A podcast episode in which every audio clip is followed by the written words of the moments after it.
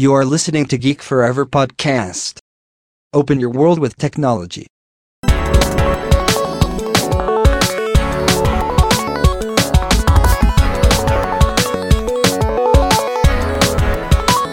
This is Geek Story.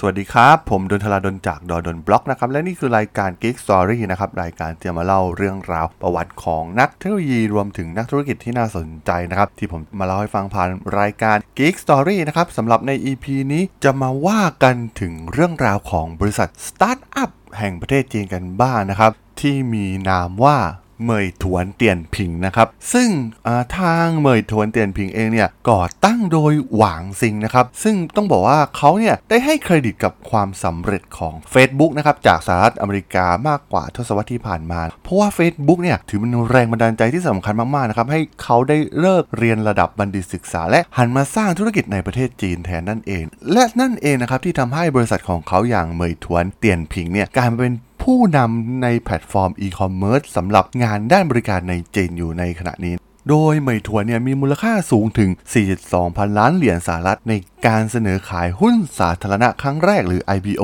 ในตลาดหลักทรัพย์ฮ่องกงนะครับทำให้มูลค่าทรัพย์สินสุทธิของหวางซิงผู้ก่อตั้งเนี่ยเพิ่มขึ้นเป็น 5.3 พันล้านดอลลาร์นะครับจากสัดส่วนการถือหุ้นร้อยละ11 ในบริษัท ต้องบอกว่าปอดความเป็นมาของหวางซิงเนี่ยตัวพ่อของหวางเนี่ยเป็นนักธุรกิจที่ประสบความสำเร็จ ซึ่งเป็นเจ้าของโรงงานปูนซีเมนต์ในเมือง หลงเหยียนในจังหวัดฟูเจียนทางตะวันตกเฉียงใต้ของประเทศจีนแต่ว่าต้นทุนที่พ่อเขาได้ให้มานั้น ไม่ได้ทำให้หวางที่อายุยังน้อยนั้นประสบความสำเร็จได้อย่างง่ายได้แต่อย่างใดนะครับ ทางเลือกของหวางในการเริ่มต้นสร้างบริษัท เป็นเพราะเขาเนี่ยต้องการทำด้วยตัวเขาเอง ไม่ใช่เพื่อเงิน ซึ่งพ่อของเขาเคยได้กล่าวถึงลูกชายไว้ว่า ตัวหวางเองเนี่ยจริงจังและทุ่มเทและหวังว่าตัวหวางจะทำสิ่งที่ เป็นประโยชน์ต่อสังคม ซึ่งการเรียนปริญญาเอกด้านวิศวกรรมคอมพิวเตอร์ที่มหาวิทยาลัยเดลาแวร์เนี่ยก็ต้องสิ้นสุดลงกลางคันนะครับ เมื่อเขาตัดสินใจกลับมาที่ปักกิ่งในปี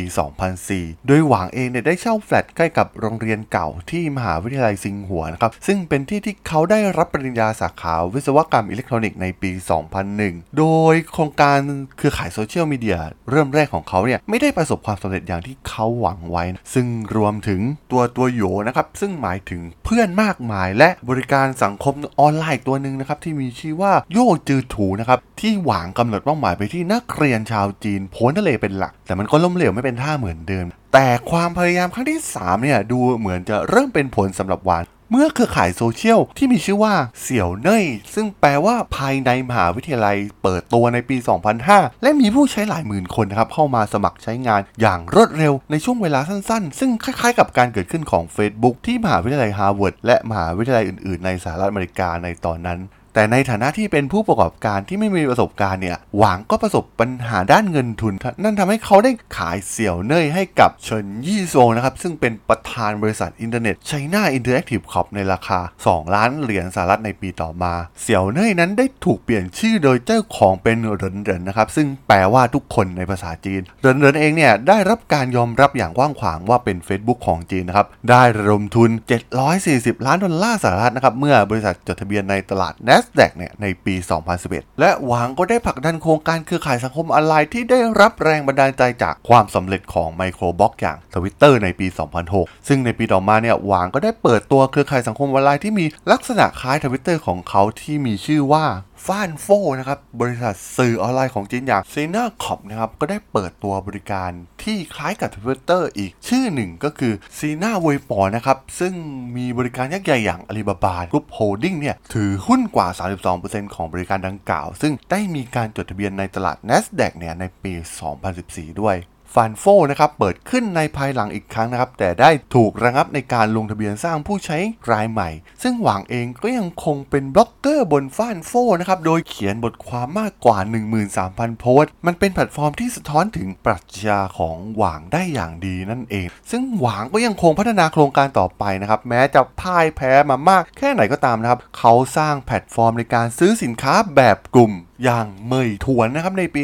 2010 ท่ามกลางความสำเร็จของ Groupon ในสหรัฐอเมริกา โดยได้รับการสนับสนุนจาก Tencent Holding นะครับยักษ์ใหญ่ทางอินเทอร์เน็ต ซึ่งในที่สุดเนี่ยมันก็ได้ขยายกลายเป็นแพลตฟอร์มที่ใหญ่ที่สุดของจีนสำหรับบริการ on-demand รวมถึงการส่งอาหารหลังจากทำการควบรวมกิจการกับ Dianping นะครับซึ่งเริ่มต้นจากการเป็นเว็บไซต์รีวิวอาหารเลียนแบบ Yelp ของอเมริกา ซึ่งบริษัทที่มีฐานที่ตั้งอยู่ในกรุงปักกิ่งเนี่ย ก็แสดงให้เห็นถึงการเติบโตของสิ่งที่ในอุตสาหกรรมเรียกว่าออนไลน์ to ออฟไลน์หรือ O2O ซึ่งแน่นอนว่าตลาดในประเทศจีนเนี่ย มีขนาดใหญ่มหาศาลนะครับ มีการเชื่อมต่อผู้บริโภคกับร้านค้าผ่านแอปทำให้คนจีนเนี่ยสามารถใช้ชีวิตได้อย่างสะดวกขึ้น และที่สำคัญบริการของหวางเนี่ยได้ช่วยส่งคำสั่งซื้อไปยังร้านค้าเพิ่มมากขึ้น รวมถึงสร้างอาชีพ รวมถึงรายได้ทางใหม่ๆให้กับเหล่าพนักงานส่งสินค้า โดยเหมยถวนเองเนี่ยได้เปิดดำเนินงานใน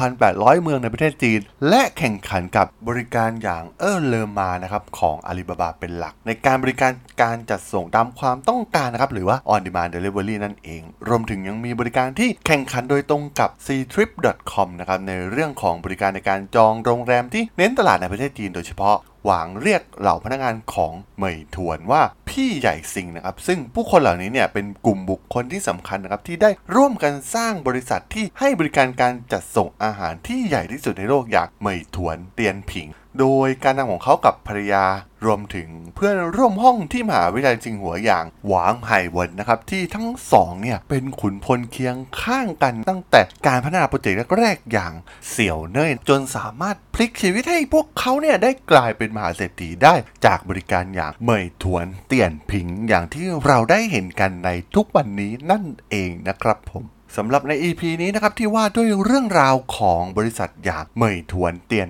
ผิงเนี่ยผมก็ต้องขอจบไว้เพียงเท่านี้ก่อนนะครับสำหรับเพื่อนๆที่สนใจ เรื่องราวของประวัตินักธุรกิจนะครับนักเทคโนโลยีที่น่าสนใจนะครับรวมถึงเรื่องราว story ทางธุรกิจที่น่าสนใจนะครับที่ผมจะมาเล่าให้ฟังผ่านรายการ Geek Story เนี่ยก็สามารถติดตามกันได้นะครับทางช่อง Geek Forever Podcast นะครับตอนนี้อยู่ในแพลตฟอร์มหลักๆ ทั้ง Podbean Apple Podcast Google Podcast Spotify YouTube แล้วก็จะมีการอัปโหลดลงแพลตฟอร์ม b l o g d i t ในทุกๆตอนอยู่แล้วด้วยนะครับถ้ายังไงก็ฝากกด follow ฝากกด subscribe กันด้วยนะครับ แล้วก็ยังมีช่องทางเพิ่มเติมอีกช่องทางหนึ่งก็คือช่องทาง Line แอดนะครับ ที่แอดทลาดน t h a r a d h o l สามารถแอดเข้ามาพูดคุยกันได้ รวมถึงผมก็จะส่งสาระดีๆนะครับ พอดแคสต์ดีๆ ให้ท่านได้รับฟังกันในทุกๆวันอยู่แล้วด้วยนะครับ ถ้าอย่างไงก็ฝากแอดกันเข้ามาด้วยนะครับสำหรับใน EP นี้เนี่ย ผมก็ต้องขอลากันไปก่อนนะครับ เจอกันใหม่ใน EP หน้านะครับผม สวัสดีครับ